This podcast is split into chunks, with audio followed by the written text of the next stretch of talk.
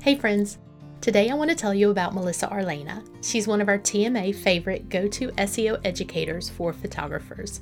With over 15 years of experience in both photography and SEO, she's crafted services that truly understand and meet your needs. Her aim is to make SEO simple for maternity, newborn, and family photographers. And if you're like me, I need simple when it comes to SEO. Her favorite way to help photographers tackle their website SEO is her signature group coaching program, Picture Perfect Rankings. Over a four month time frame, you'll learn how to do keyword research, homepage and portfolio optimization, and blogging for 2024 that clients actually want to read and drive crazy traffic to your website. Plus, you'll have her to ask questions of and get her eyes on your work just to make sure it's perfect. For our listeners, there's a little perk 20% off of shop products and courses. So head to melissaarlena.com forward slash picture dash perfect dash rankings and let's get your work the attention it deserves. People are not going to like this, but a website image overhaul. You would be shocked at how many times, again, somebody posts in a group or DMs me and they're like, I'm not getting any inquiries. What do I do? And I go to their website and they haven't updated their portfolio or any images on their homepage in three years. Inevitably, they'll say, don't look at my website, but my Instagram is up to date. And that's great. We'll get into Instagram later. And I want your Instagram to be up to date. So that's perfect. But like if you are listening to this and you open up your website right now, you land on your homepage and you think, yes, this is the best website and images and brand and everything that I could find in my area, I would totally hire me then great. But if you open your website and you're like, this needs some updating, or oops, I haven't looked at my portfolio in a year, those are all things that you can do today, especially if you're in a slower season. You can make sure that those things are like up to date and showing exactly what you want to be showing.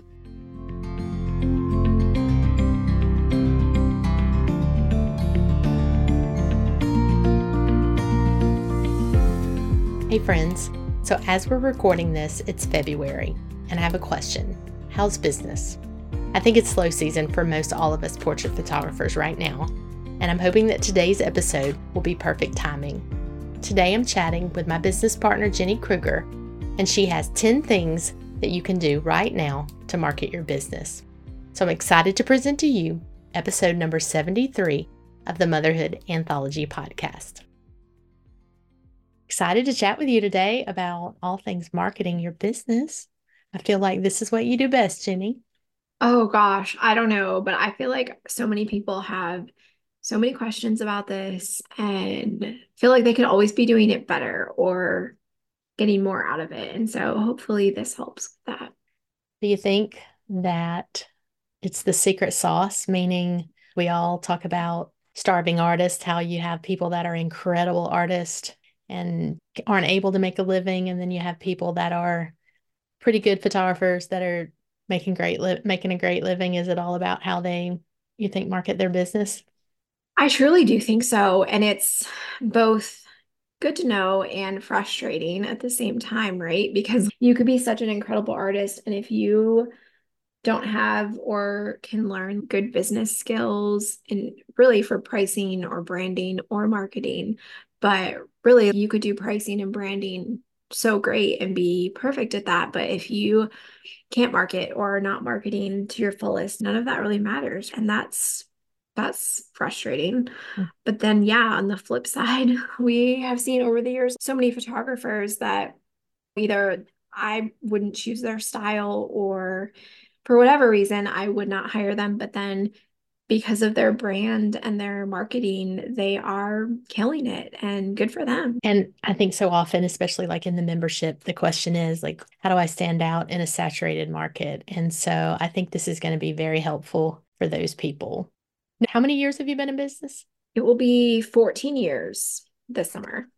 So do you think you'd be where you are now if you had to start now?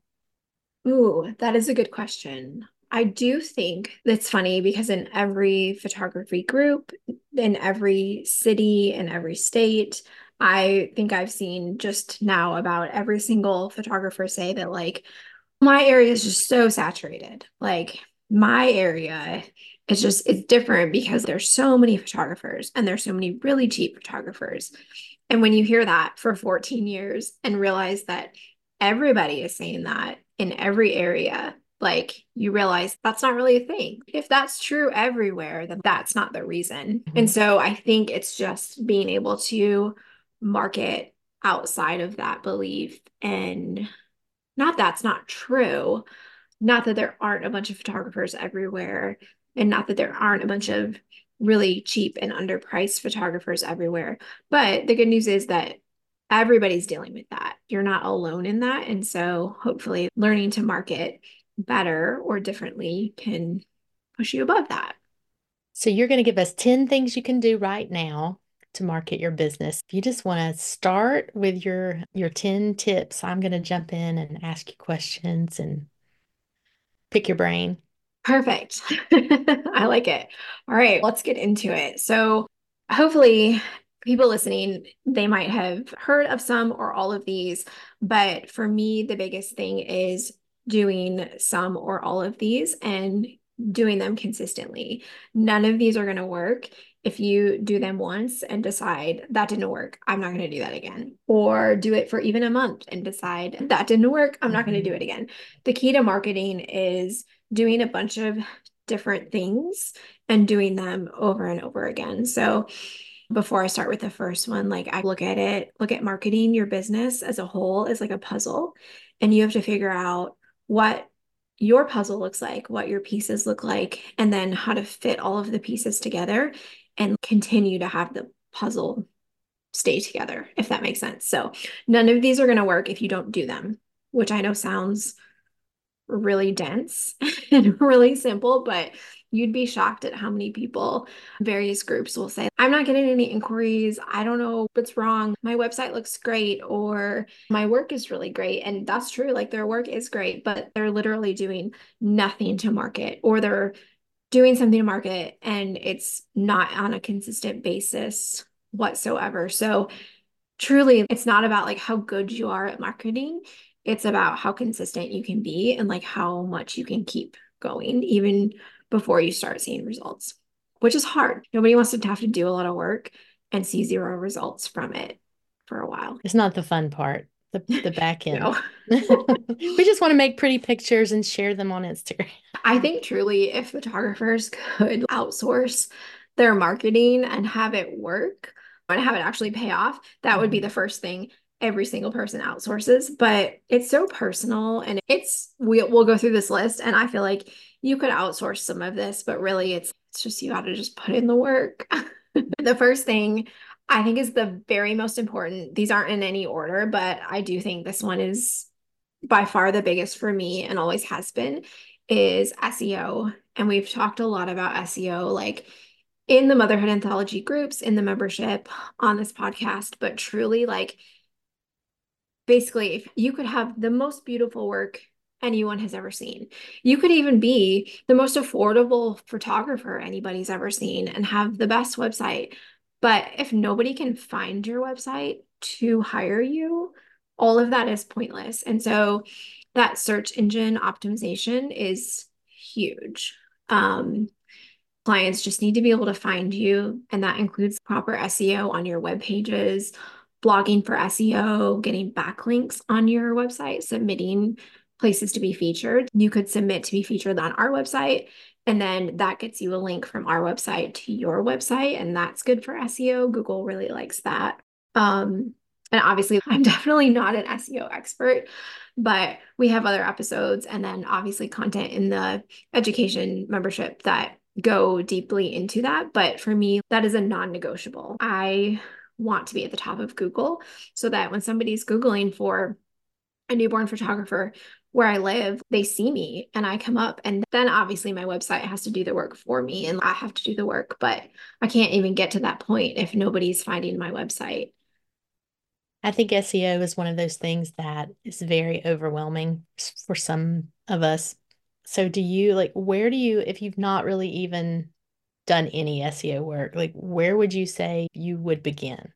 Yeah, I'm in this really bad situation. My SEO is great, but I'm in a really bad situation of the way that SEO works has changed so much over the years. And so the things that I have done and keep on my website are technically not the way you're supposed to do them now. But if I were to pull it all and change it, that could hurt me. And I'm waiting until my ranking starts going down to make any changes. Mm-hmm. But I know that keyword research, so figuring out that's just a fancy way to say what keywords are, let's take newborns, for example, what keywords are pregnant moms about to have a newborn and wanting photography? What are they searching for in Google?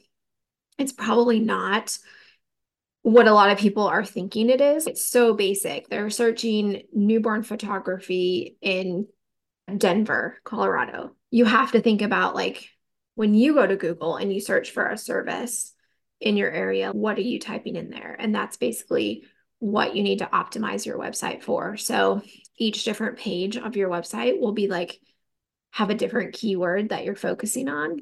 And then once you've got those pages set up, you can then blog for th- other things that they might be searching for. Let's say you do maternity sessions, you could blog something like top five things to plan for your maternity session and see what would be helpful to your ideal client that they could be searching around for, or top five maternity dresses for your maternity photos because your ideal client is Googling those things and you want them to land on your website, things like that.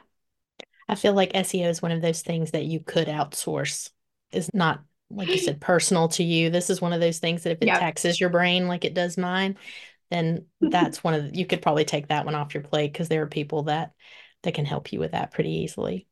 Yeah. And we can probably put her link in the show notes, but we work a lot with Melissa Arlena, and she is like our SEO expert in the membership and is so great at what she does. And she's so, if you don't want to do anything, here's the thing with all of these marketing things, you either need to learn how to do them correctly and do them, or you need to hire somebody who knows how to do it correctly and make sure that they do them. So if you don't want to learn this, which it's a lot, it's it's not complicated, but it is complicated. So if that's not your thing, you can totally hire experts to do that. There are obviously a lot of scams out there too. So just make sure that you're picking somebody reputable.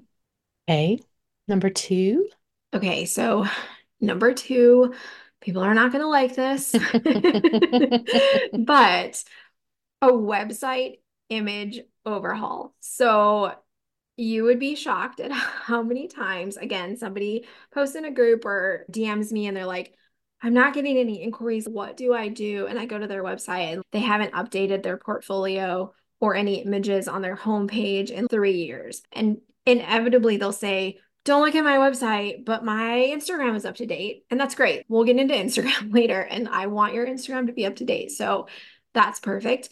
But if I click on your website and it is just super old school, not updated, not modernized, and it's got images that either don't reflect what you want to shoot or the level of work that you're producing today in terms of quality or the style that you're trying to book clients for.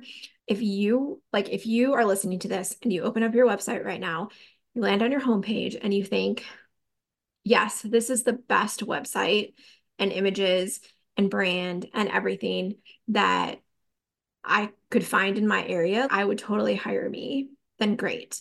But if you open your website and you're like, this needs some updating, or oops, I haven't looked at my portfolio in a year, those are all things that you can do today, especially if you're in a slower season. You can make sure that those things are like up to date and showing exactly what you want to be showing. Do you have a system for that? Or are you keeping favorites in a folder as you edit or this is more of a do as I say and not as I do situation. No, I do think I'm better than most about this, but it is, I don't have a certain, it's February 1st, March 1st, update this, but I do tend to gloss over it every so often, or I'll get a new favorite image and be like, oh, I want this on there and make sure that it's on there. I think truly, if you are in a place where you do feel like your website images are pretty consistent and where you want them, just making sure you check it every few months or every six months is probably okay. But if you open your website and you're like, ooh, I don't want a potential client, let's say your ideal client lands on your website. If you cringe a little bit and you're like, "Ooh, that's not what I want them to see," then it's time to make a change quickly. You're speaking to me, but we'll pass on by. you're not, but you're reaching me. and listen, and here's the thing I think we could all probably, as I go down this list, do these things a little better. But if you're also booking and booking clients at the price point that you want to be at, you're not going to hit all 10 of these things every single week or every single month. And you don't have to. But if you're in a position where I'm not booking enough clients or I'm not getting enough inquiries, then these are good things to look at, but not that we do them all the time. Okay. Number three. So, still a little bit on websites. We talked about SEO and then images on your website. But this is another big one I see, and that's like your website copy, just an overhaul in general of what's on your pages. Um, is the text or copy on your website speaking to your ideal client? Is it unique? Is it conveying your brand? Do you even know what your brand is and what you're trying to say?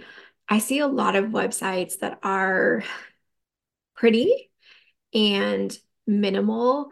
I love Pixieset for galleries, so I'm not trying to call them out, but I, I do feel like as soon as I land on a Pixieset website, I know instantly that it's a Pixieset website and they are beautifully simple. I feel like people are missing a lot of opportunity to put copy and infuse their brand into their website. And so I think making sure that again, when a potential client lands on your website, the first images, really all the images are important, but especially the first images that they see and then the first things that they read are really going to speak to them. You want them to land on that homepage and click around a little bit and feel like you're talking directly to them.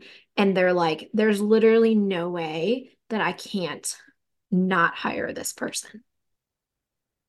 I know from previous episodes and just talking with copywriters here that so often we want to write copy that tells them about us and what we can do for them mm-hmm. and all about us and what kind of coffee we like. And the experts seem to agree that we need to even the, the whole story brand thing, we need to make our website about them and not about us. Do you agree? A thousand percent. And it's hard to do because you want, on one hand, who you are and what makes you you is what makes you unique and stand out. And so it's you want to be able to share that with them. But especially like a new potential client, like they don't care. They they just don't. Like they want to know what about your work and your services and your experience is going to make their experience with photos better?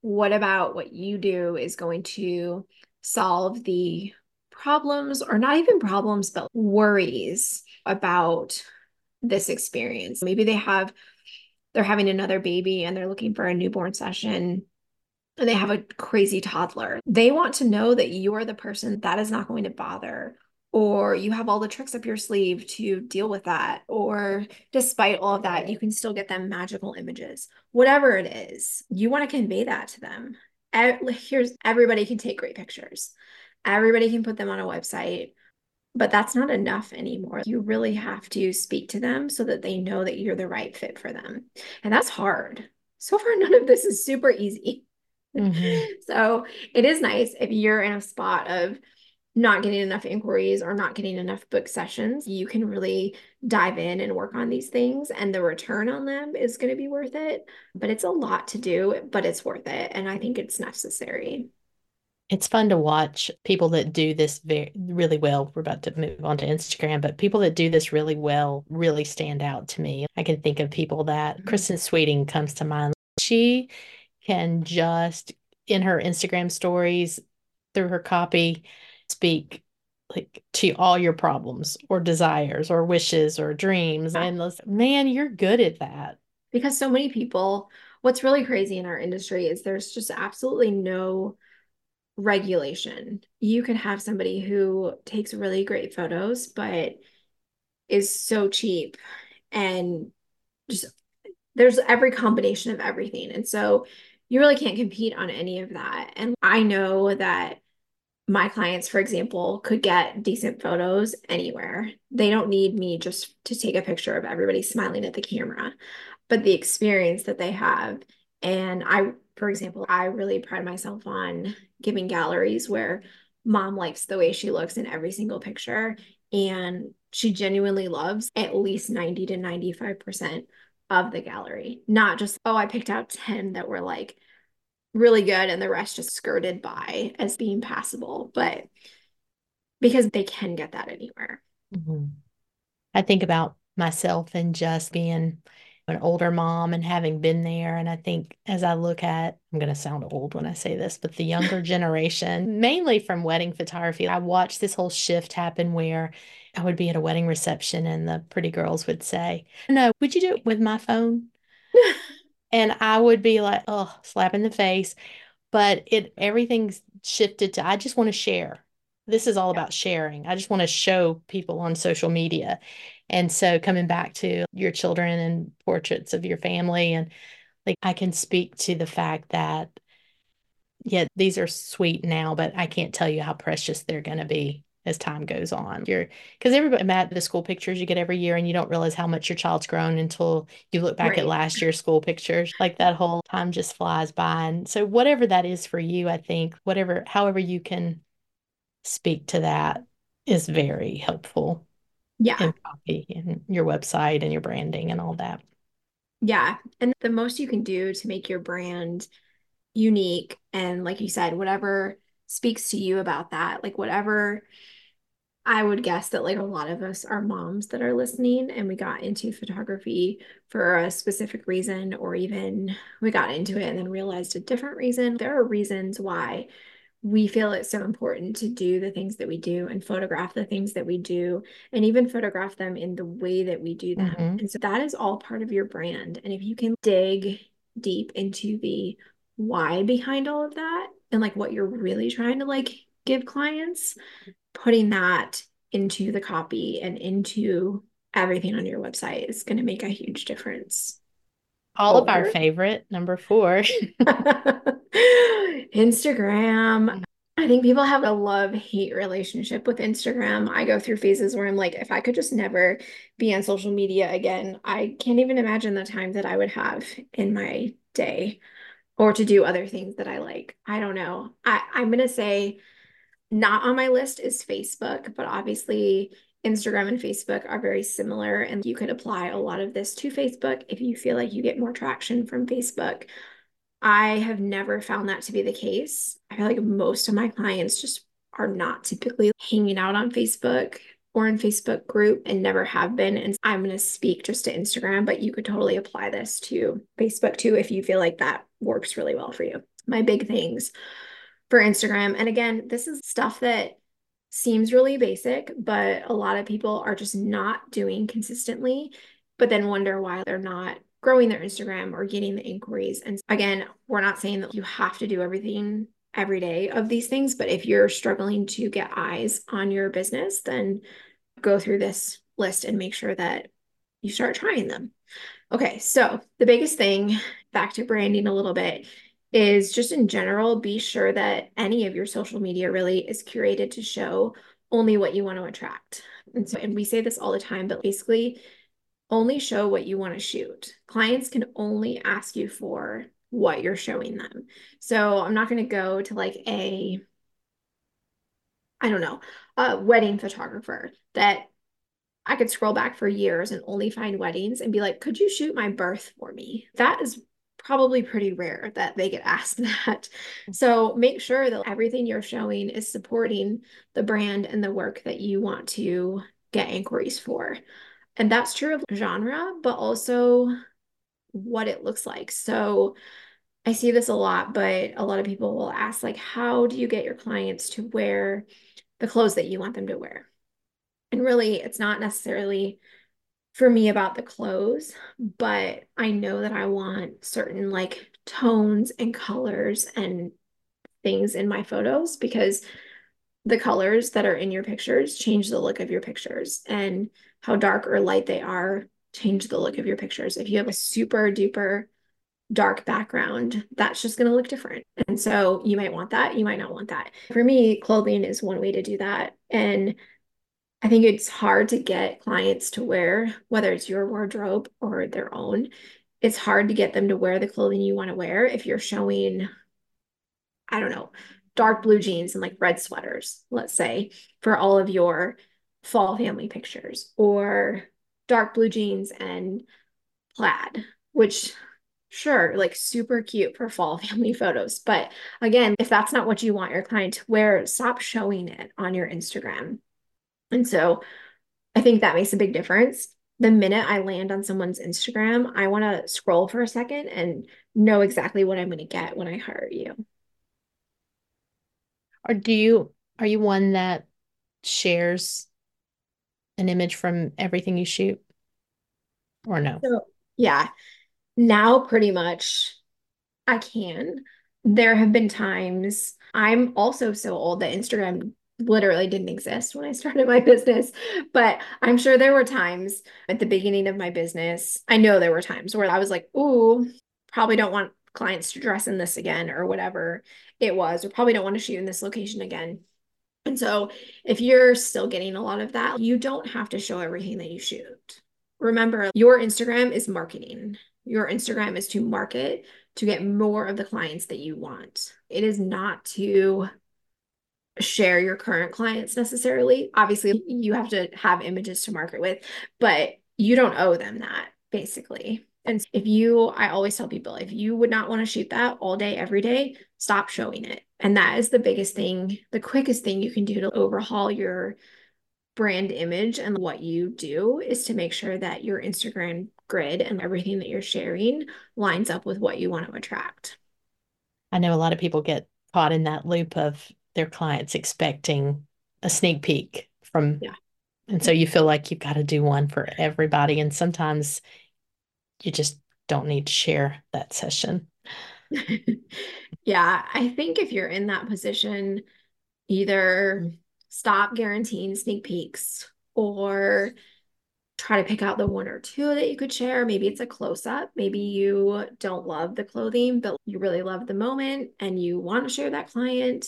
If you offer black and white, you could always, if again, if it's like a clothing, like red sweater, blue jean issue, you could always do black and white for certain certain things like that. And I don't think, yeah, this isn't on here, but to this, you could always do model calls to get the images that you want to use to attract people too, and make sure you share lots of those. Next on Instagram, basically, my first thing was make sure that your Instagram and your images on there are a good representation of your brand.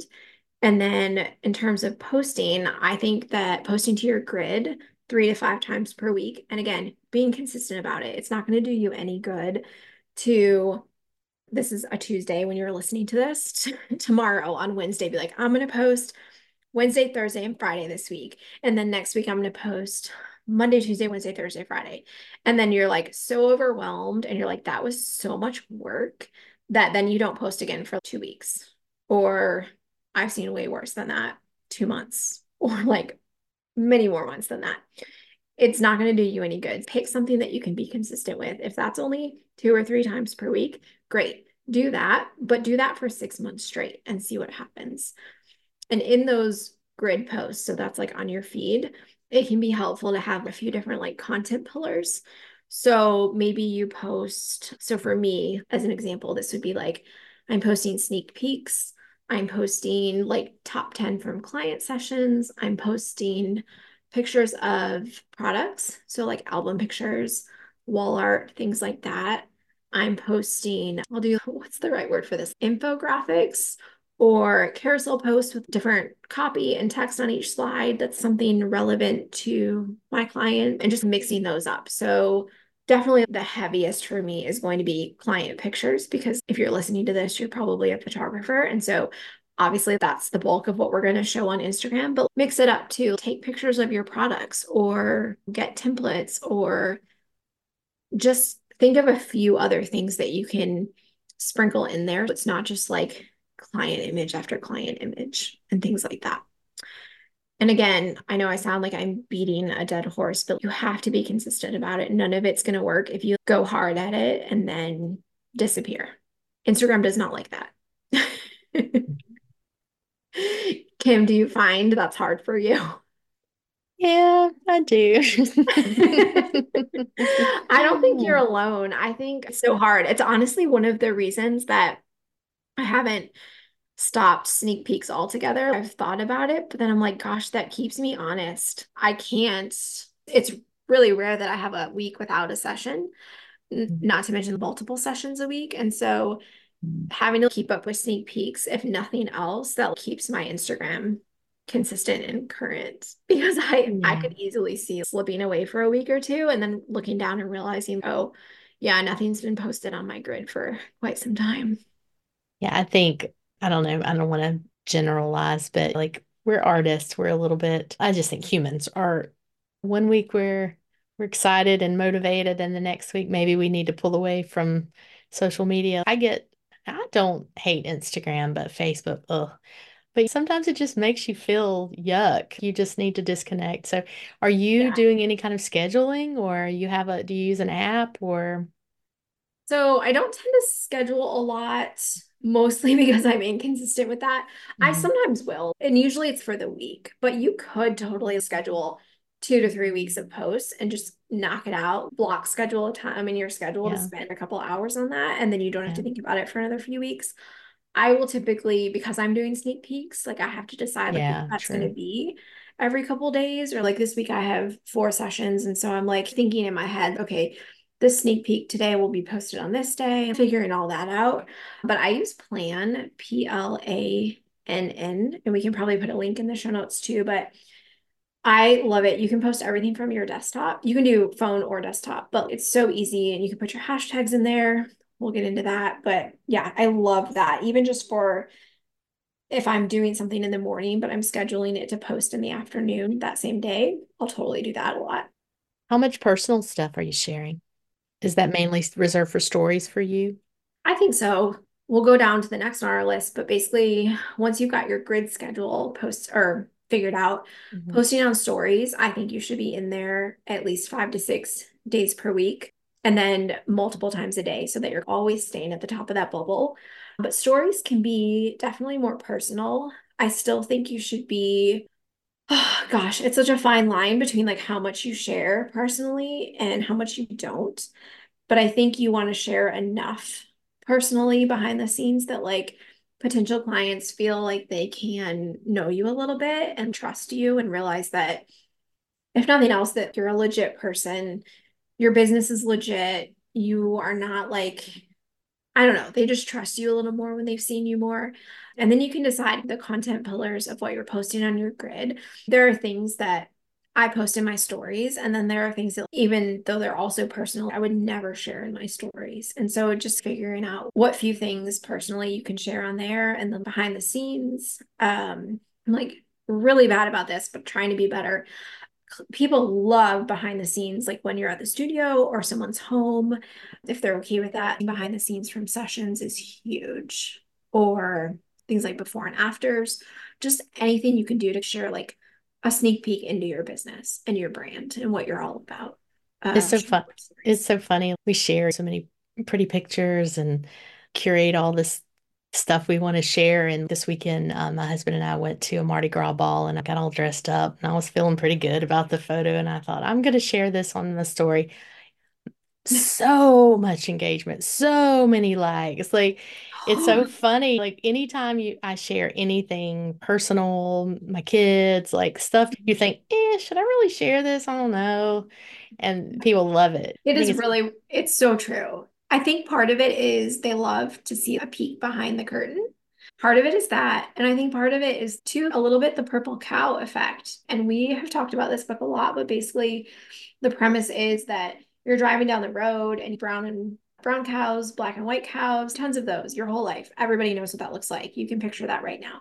That would not be remarkable in any way to you. But if you were driving down the road and you saw a purple cow in one of the pastures, that would be remarkable and you would stand out. So it's like anything you can post that's different from what you normally mm-hmm. post.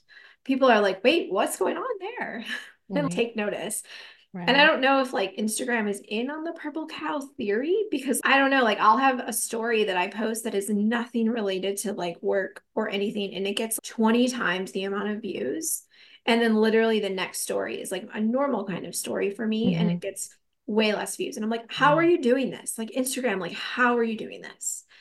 And it's frustrating, but it's also good to know that. It's also important to know that nobody truly knows what the Instagram algorithm is doing. So just they and, don't, and we don't tell us that. Yeah, and we've talked about this before. Like we you we can share the most amazing photographs. It's still someone else's kid, and so if you're scrolling along and you see a pretty picture of someone else's kid, you may like it. But if that's all we're sharing and people are used to, like you said, that's what they see from us or pretty pictures of other people's kids, it's not really anything you're going to stop and make a thoughtful remark on usually. And so I think when you share personal things, then they genuinely can be like, oh, I love her. Look how pretty she looked. Or her dogs are so cool. Like I have a golden retriever too. Like it's something they can connect with that mm-hmm. they really don't have a connection to someone else's kid, I think. Yes. And that's a really good point. And I think can bring us to our next point under Instagram is authentic and engaging captions under those pretty images of other people's kids. They don't have to be, and in fact, they shouldn't be related to the image. So you want to post captions that could be more personal or more personal to your business and really make people think or engage, give them a reason to like and comment, not just say, oh, this kid was so cute and smiled a lot. There's no reason for me to respond to that as a viewer. And so thinking about those captions and things like that is huge. And then also to that relevant hashtags too. So many people, I think at one point something came out that hashtags don't work anymore or aren't important. And that may or may not be true, but I don't think they're hurting. And I have people find me through hashtags and I look up hashtags on Instagram to find stuff. I'm not giving them up anytime soon. Mm-hmm. and I want them to be relevant. I want them to be, again, like Google, what am I as the potential client putting into Instagram and searching for that is going to land me on your images? Yes, while using, for example, our hashtag, the motherhood anthology, is going to get you potentially reshared on our account. That's not what the people who are hiring you and going to pay you, that's not what they're looking for. And so Denver newborn photographer is going to be a hashtag that you want to use versus that one, or use them both, but don't basically don't give up those local hashtags. I want to circle back to the authentic captions. This is something that I love when I see other people do it. There are people that, again, I can think of that do a great job of this, but I mm-hmm. seem to struggle, even though I like to write. So tell me, just give us an example of how the caption might not be about the photograph.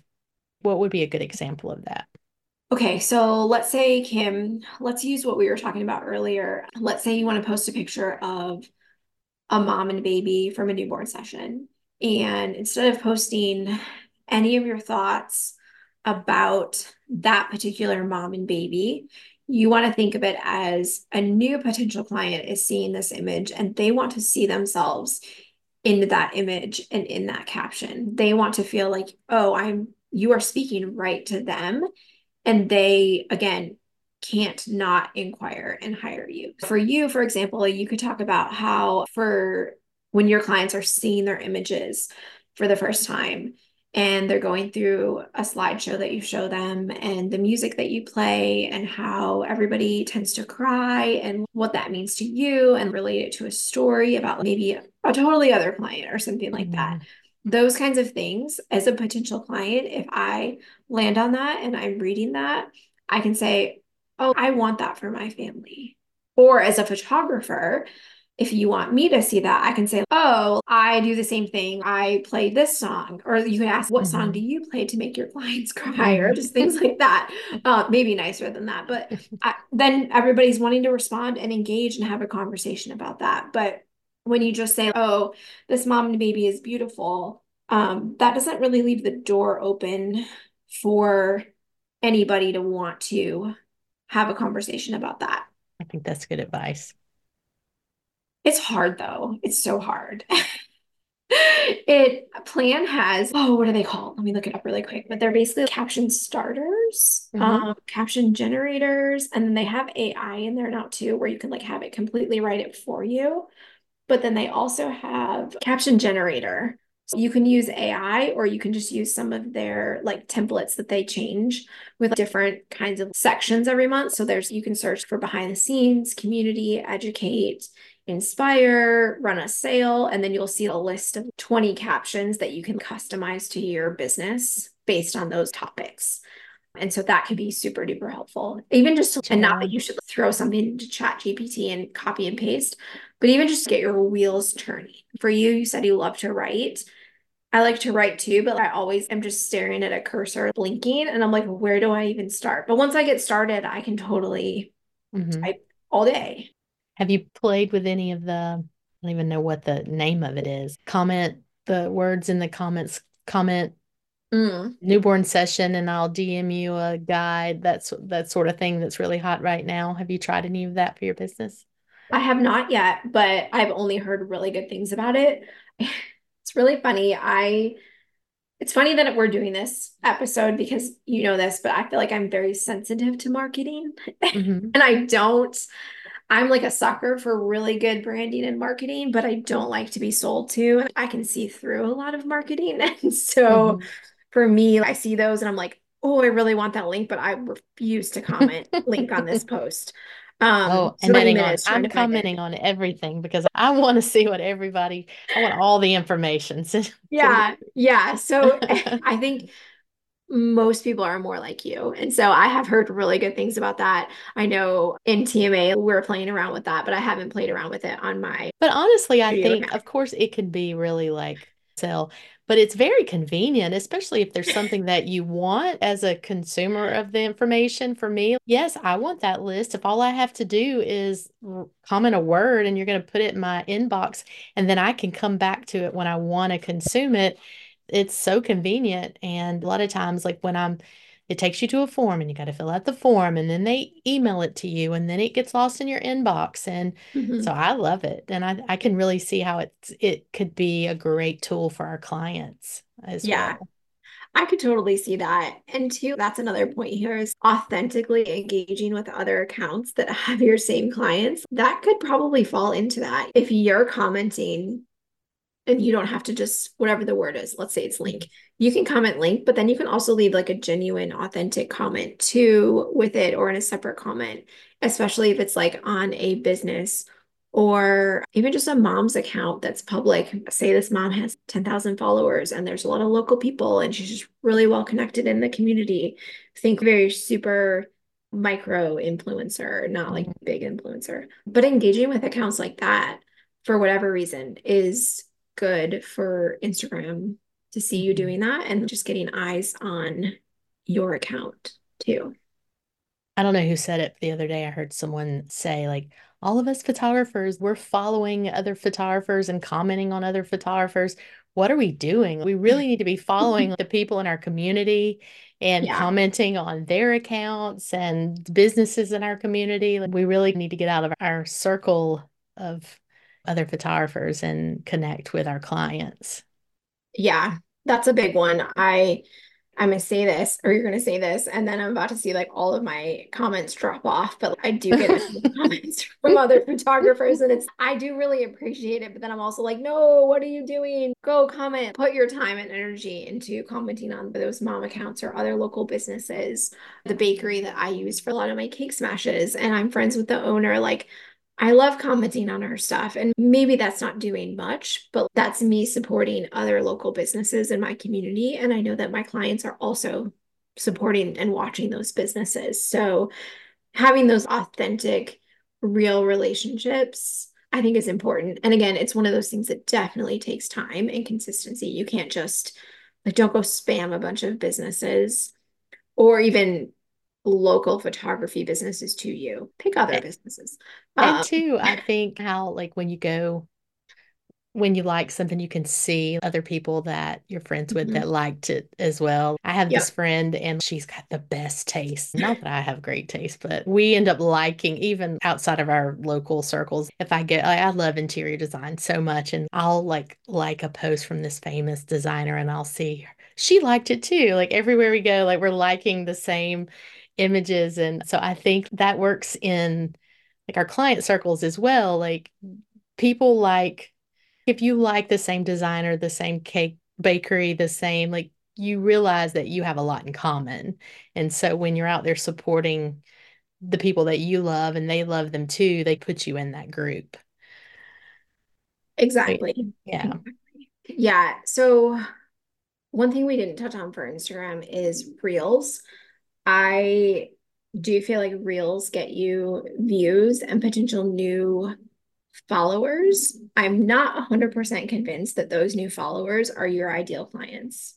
It just has never been the case for me. I do find that my ideal clients or my already clients tend to like them and comment on them.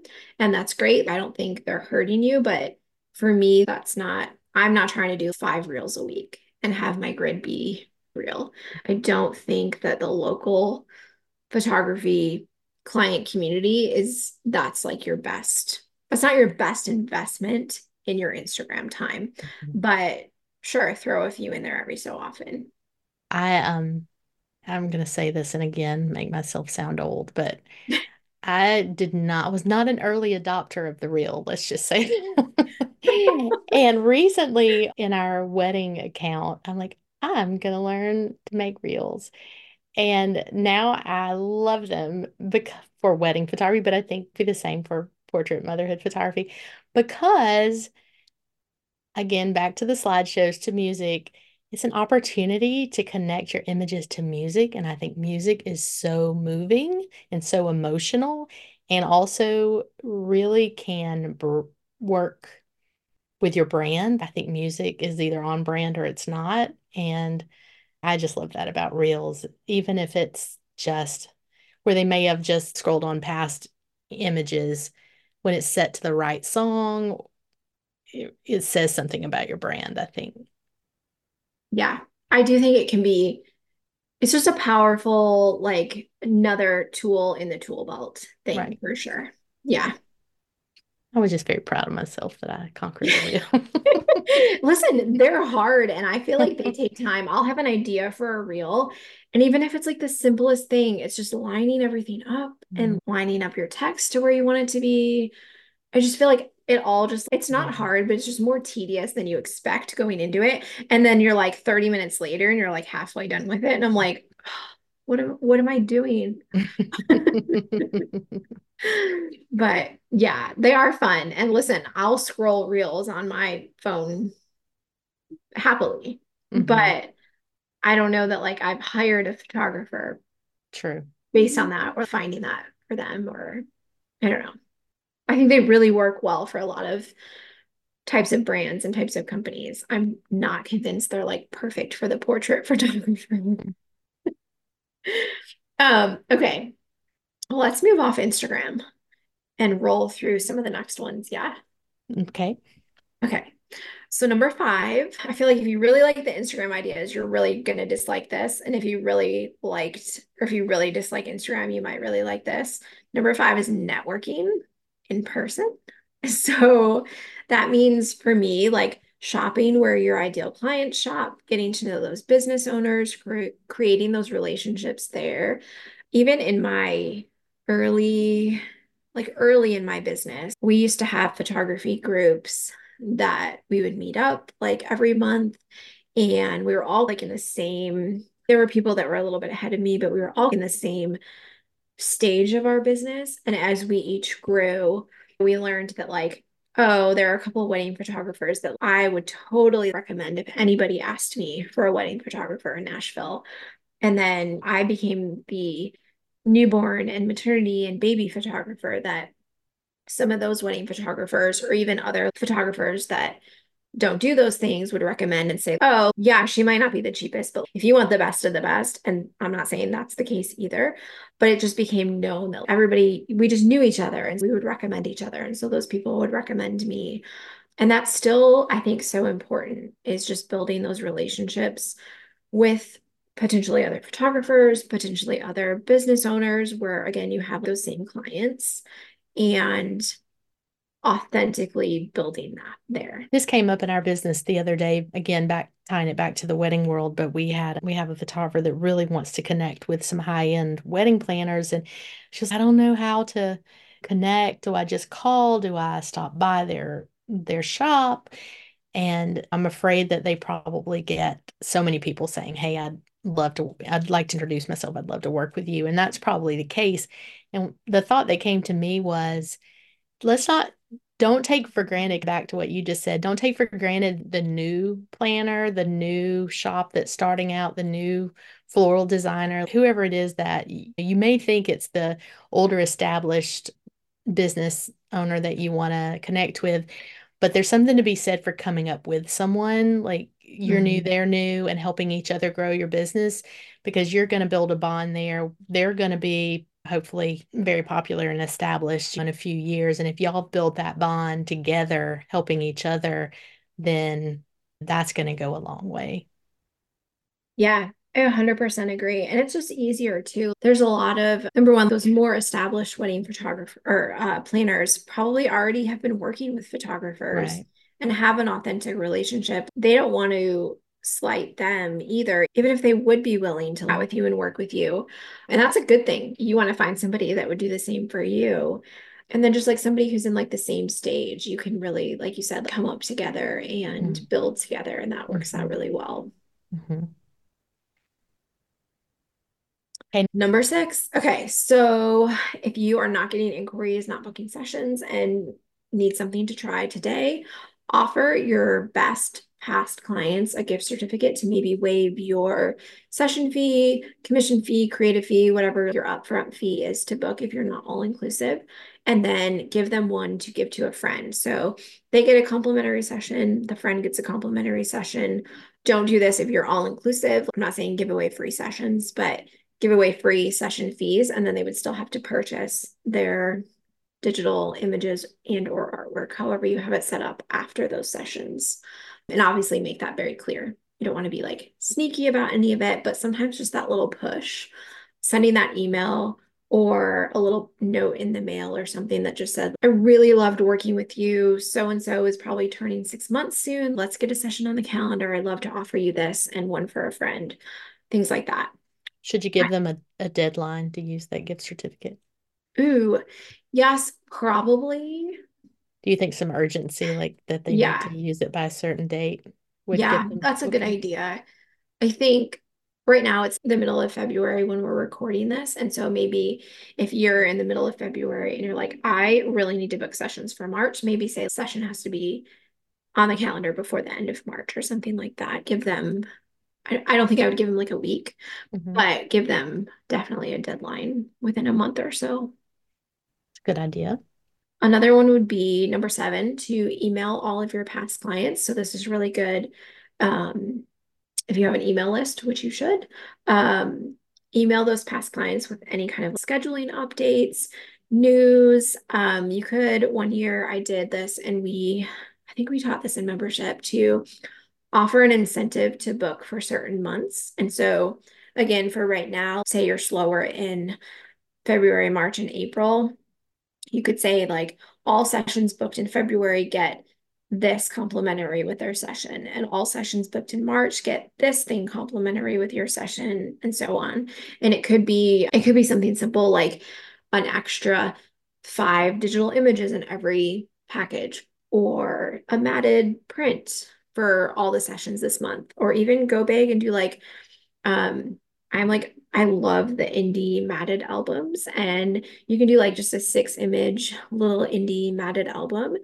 And gosh, I, I can't think off the top of my head, but it's a lot cheaper than a full on album. And so it would be worth it if you booked a couple of clients and included that, but you got bookings for that month that you otherwise didn't have any. So just think about little incentives that you could offer them to do that. And then in keeping with the that theme, make sure that you have an opt-in on your website for clients or potential clients to sign up for those emails. So you could so that they get those scheduling updates or even model calls. I this is not the way that I do my model calls, but I know a lot of people do model calls in which basically what I said before, we're waiving the session fee is they get the session for free, but then they can still purchase anything. So you could do something like the session is free and you get five images, but then you can upgrade. And I would only do this if you also need content and need stuff for your portfolio, because there's a really good chance that those models will just take their five images and be good with that. So don't necessarily just do that thinking you're going to, those are booking a bunch of clients, but you can play around with that. Um, but just make sure that you've got that email list and you're using it. Um, a lot of people are not sending like monthly emails to their email list. And I swear every time I send an email, even if I've now had to be really careful with when I send an email because I'll send one out and I'm not even trying to book sessions and repeat clients will be emailing back and be like, I have to book this session or we need to book our next session. And I'm like, oh gosh, I was not prepared for this today. so it definitely works. Mm-hmm. Just use it carefully. okay, so that was number seven, emailing past clients, get your email list going. Number eight is to promote an event at your studios in the spring. We talk a lot about a motherhood event um, in the fall. That could be Santa. And again, just promoting those things and sending out those emails. I could send out an email for totally something unrelated and I get those emails back of, I need to book our one year session, or, oh, I'm so glad you reminded me. I've been meaning to book this. And it's, it always surprises me, um, but it happens. And so just promoting those events, or even just doing one of those events to try to get some cash inflow now um, to book a mini session event, that can be really helpful. Are you doing a motherhood event? I was so afraid you were going to ask me that. I don't think so. I, for like the past 10 days, I have gone back and forth. And if you asked me yesterday, I might have said yes. And if you asked me tomorrow, I might say yes. But as of today, no. I, I don't know if it's like the older I get or the more I just enjoy the one on one time with my clients. My brain has such a hard time starting over again with a client at this in the same day. And maybe this is a thing I need to get checked out. But back to back mini sessions and having to begin the process and be on again back to back with clients new clients eh, multiple times a day is my nightmare. And so I just don't love it. And I'm in this weird position of feeling like my brand is all about motherhood and my why is for moms to feel good in their images and be in the images because I didn't have that with my mom, even though we were and still are really close. So it's the pillars behind my brand, but it's but I also do that year round. And so it's it's like saying to it's like the thing of a family photographer. If you do family sessions year round, doing mini sessions in the fall at the most popular time of the year to do family sessions seems like a little bit like cutting off your nose to spite your face kind of situation. But at the same time, I'm like, I should do these because that is my brand. So I go back and forth for lots of reasons, but I don't think so. Okay. Also, April's super busy, and that's when I would do it. But we've got our retreat in April. I'm going out of town in April for a personal vacation. So I'm looking at my calendar and I'm like, I don't think I even have time to do this. We'll do another episode about why you feel the need to justify that you're so busy in your business that you can say no. That's a good thing. that is a good thing. I'm really lucky to be in a position of saying, I know that, my, and that's the thing is I feel guilty because I know my clients would like it. But those same clients are also booking full sessions right. year round that I'm like, I don't think I want to. And I just can't give them the same experience. I think what it really comes down to is I, there's no way I can give them the same experience in the exact same gallery as they get, nor should they in uh, full sessions year round in that kind of small mini session type of thing. And I don't like that anymore. And I want them to have, I want them to have the full thing and the best of the best. Right. So I think that's the bulk of it. That's the great thing is if you need to build your business and you need to do motherhood, you an event or Santa, you can. And if you put in the work and you've paid your dues and you're where Jenny is and you don't have to do those anymore and you don't want to, you don't have to. So that's. Good. And listen, they're great. I if anyone asked me, should I do this? I would be like, yes, try it, do it. Yeah. For many years, I enjoyed it. They were super successful. I think they're great. It's a it's just another thing on the list that you could try for sure. That's right. okay. Number right. nine. Number nine. We're almost done, you guys. This is going to be the longest episode. Number nine is work with a micro influencer. Years and years ago, when influencing was like just becoming really popular, I would have said work with an influencer. Now I'm going to say go back to somebody a little bit smaller with maybe, let's just say, five to 20K followers. And that's not a hard and fast number, just somewhere around there because they're likely to have a lot more local followers. It's great if a 1 million follower influencer wants to work with you, but the majority of their followers are not going to be local to you and they're not going to necessarily be your ideal clients. I think a lot of people follow influencers to see what the new trends are, which a lot of trendy, how do I want to say this? A lot of trendy clothes are fast fashion and cheaper. And they're looking for coupon codes and codes for this, save money on this. It just has never, I don't necessarily think that they're always the ideal clients.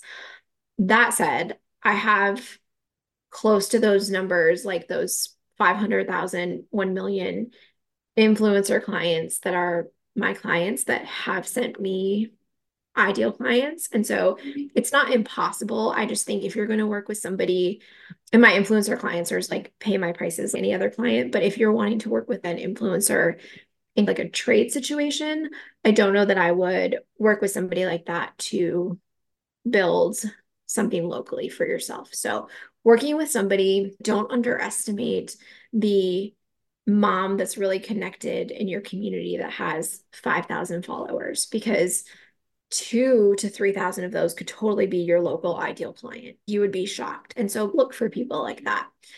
And you can, you could DM them and outright ask them, be like, hey, do you want to model or trade, do a trade for something? Or if you want to build slowly, you can just, again, authentically like comment on their stuff, which again, if they're local, you should be anyways.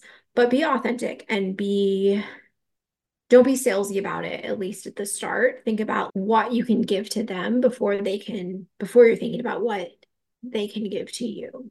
But that can be really helpful. And then the last one i feel like people are not going to like this one but it's truly the easiest one you can do. If you are not following up with the inquiries that you are getting you should be any inquiries, I would say honestly, that you've gotten in the past month that you've not followed up with, do that literally as soon as you turn this off. Go into your CRM if you use 17 Hats or Honeybook or whatever you use, find all of those people and follow up with them. I follow up with everybody twice. So let's say I get an inquiry on last Wednesday. I'll usually like anywhere from three to four days follow up with them and just make sure that it didn't land in their spam. They got the email, they got the information. Did they have any questions? I let them know that dates on my calendar tend to move quickly. And so I would love to plan this for them and get this checked off their to do list and just leave it at that. And then if I don't hear back from them at that point, I will send a final follow up, usually about 10 days after that. And Google the magic email. Kim, have you heard of this? No. Oh, okay. I love when I get to teach Kim something about emails. Yes. Tell me. Okay. So, the magic email, which if you Google it, the language that they use in it is pretty abrupt. It's basically saying, Hey, I haven't heard from you. So, I'm going to assume that you weren't serious about like working together or something like that. Like, it's really abrupt. But basically, it's saying, Hey, you contacted me, you haven't responded, like you're ghosting me. I've sent some follow ups. I'm going to assume that you've changed your mind. And you can do that in a really nice way. And so it's basically just telling them, it's putting the ball in their court to say, hey, I'm not going to keep bugging you. And I do tell them this hey, I don't like to bug people and chase you down to hire me. So if we are not a good fit, or I'm out of your price range, or you've just decided not to reserve a session at this time, I totally get it. I'm going to take you off my list of current inquiries that I'm going to check in with. That way I don't keep bugging you. Um, and I swear, even the people that don't hire me from that email will usually write back to that email and they write some of the nicest things. It is the best way to be not hired ever. I'm I'm just thinking about how many times I think I've gotten that email. yeah, it worked. Oh yeah, I meant to write you back. I'm sorry. yes, because you're essentially telling them, "Hey, obviously you're not serious about this. I'm not going to keep contacting you." And then they're like, they'll be like, "Can we swear on our podcast?" Sure.